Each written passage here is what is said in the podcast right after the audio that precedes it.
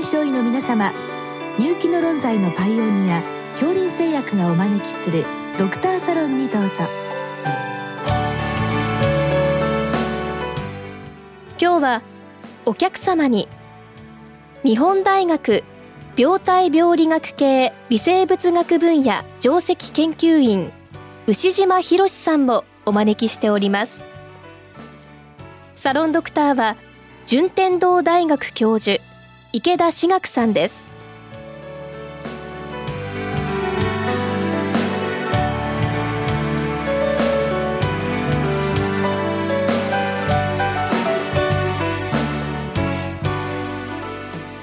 内島先生よろしくお願いいたします。よろしくお願いします。えっ、と今日はですねロタウイルスワクチンに関してご質問来てるんですけどもまずあのロタウイルス感染症っていうのはどんなもんなんでしょうか？ロタウイルス感染症は主に子どもに多い12歳までの昔はあの冬季冬の乳幼児下痢症というふうに言っておりました。で昔は途上国も発天国も同じようにどの子供でも下痢になる嘔吐になるという話もなってたんですがワクチンを使うようになってから、まあ、ワクチンを使う人と使わない人では症状に違いがあるしということであのワクチンをこう進めるという形になっております。で子供が中心で免疫いわゆる感染を受けるとまたはワクチンを行うと2回目3回目は、まあ、下痢を一般的にはあの起こさなくなるということが言われてますしそうなんですけれども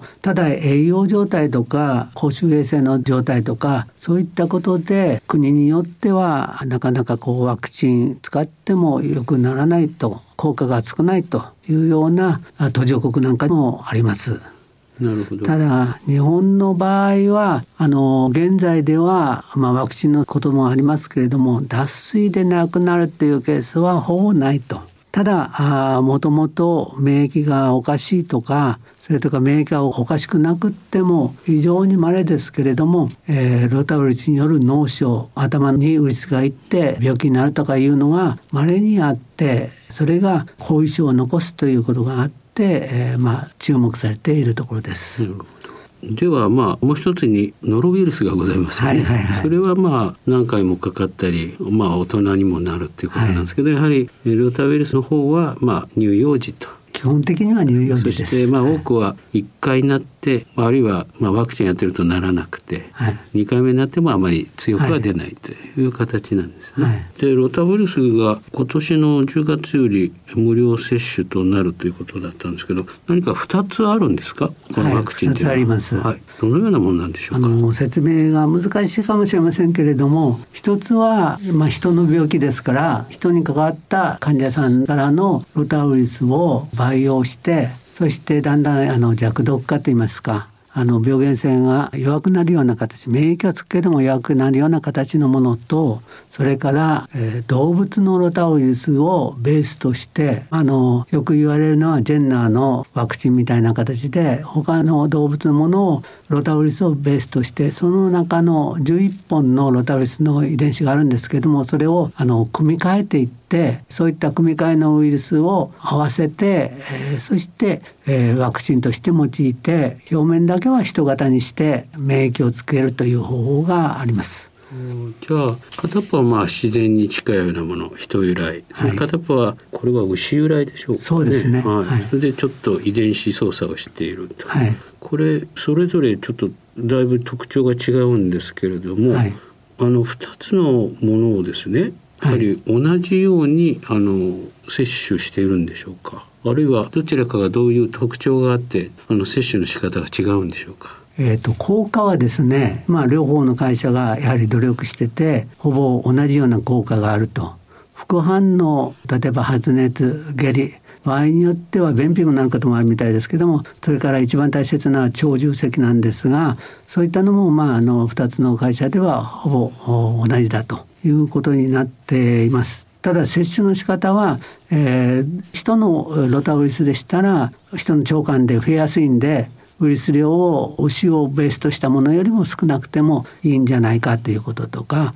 接種の回数も牛型の方は3回で免疫を立ち上げようという違いとかがあ実際はあります。少しだけの違いあるんですね。はい、であの接種スケジュールは赤ちゃんの年齢も含めてどうなってるんでしょう年齢は先ほど言いましたように長寿石になりにくい年齢すなわち6ヶ月未満に終わらせようという考えがありまして、まあ、両方の会社とも始まりはあ同じで出生6週0日後から出生14週6日までというふうに、えー、1回目は受けるようになってます。まあ、2回目と3回目は会社によって終わる時期が多少はずれたりしてますけれども、まあ、6ヶ月未満に終わらせるということになってます。ただあの接種の仕方なんかはあの他の乳児期の予防接種とどう組み合わせるかということがありますので実際は2ヶ月過ぎてから第1回目の接種をすることがほとんどだと思います。あ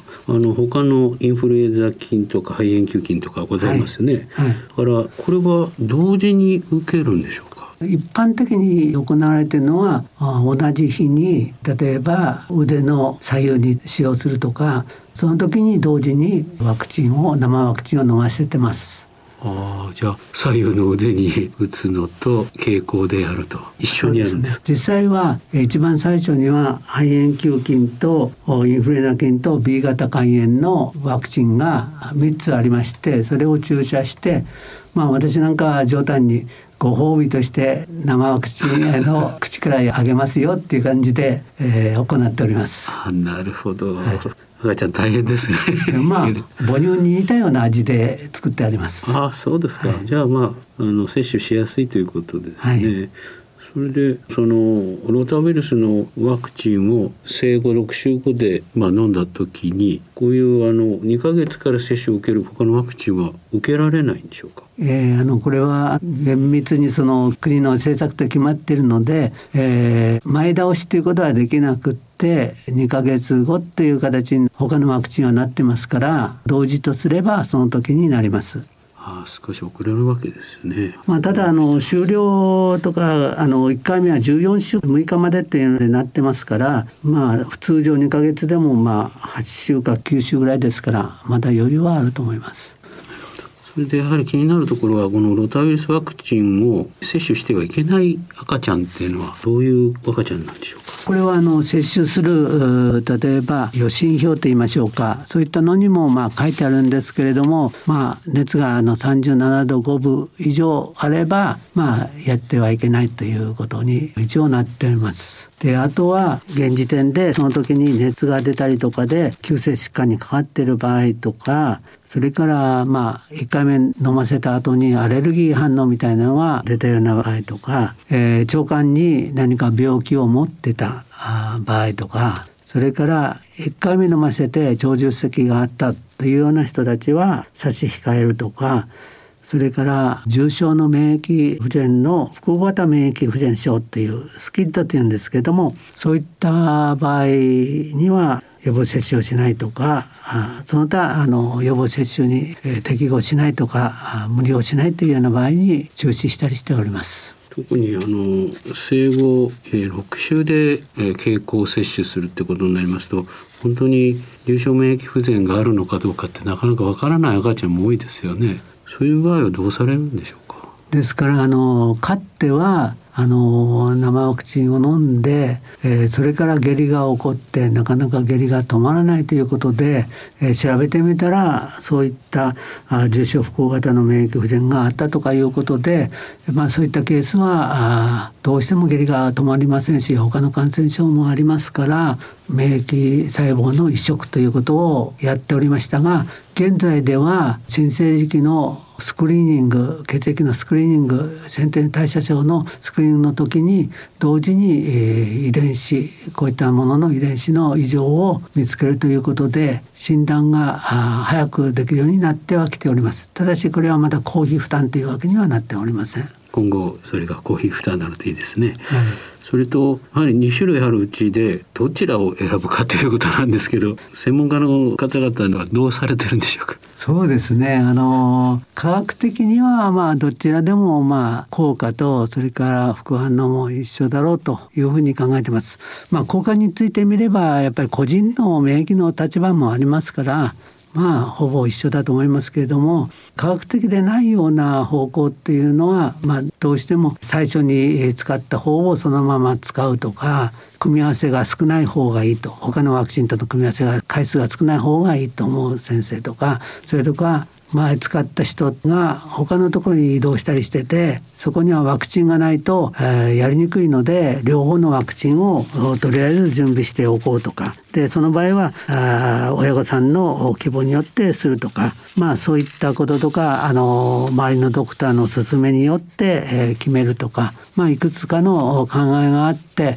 えー、現在はあ使われているという状況です。それからあの今のワクチンは生ワクチンということなんですけどこれからのロタウイルスワクチンはどうなっていくんでしょうか？あの残念なことにあの日本が最初に人のロタウイルスを培養できるようにして日本で作ってもらった方が良かったんですけれども、まあ、実際は日本の研究者が海外に行ってアメリカに行ってそこで会社の方が今市販してるという状況なんですけれども一つはあの今回のコロナでもそうなんですけどもあのいざとなった時自分の国でワクチンを持ってないとその供給が断たれることもあり得るといういうことでまあ、あのいくつかの他のワクチンが海外では作られています。ただ基本的にはその2つのワクチンが世界のシェアを占めております。あのこの度のコロナですよね、はい、あのワクチンの開発でもいろんな欧米の企業がしのぎを削ってるんですけれども、はい、やはり日本はそれでちょっと遅れてるとそうですね、ね、こういうことがやはり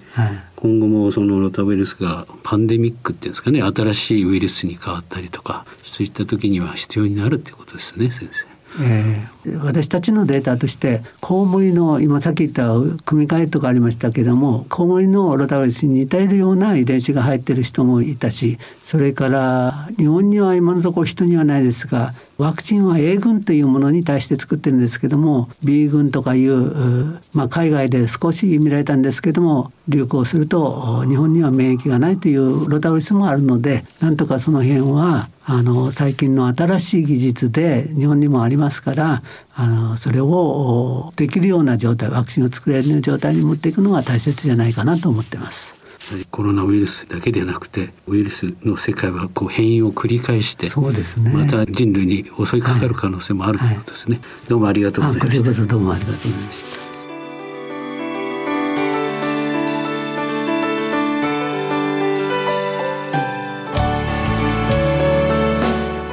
今日のお客様は日本大学病態病理学系微生物学分野上席研究員牛島博さん。サロンドクターは順天堂大学教授池田志学さんでした。それではこれで恐林製薬がお招きしましたドクターサロンを終わります。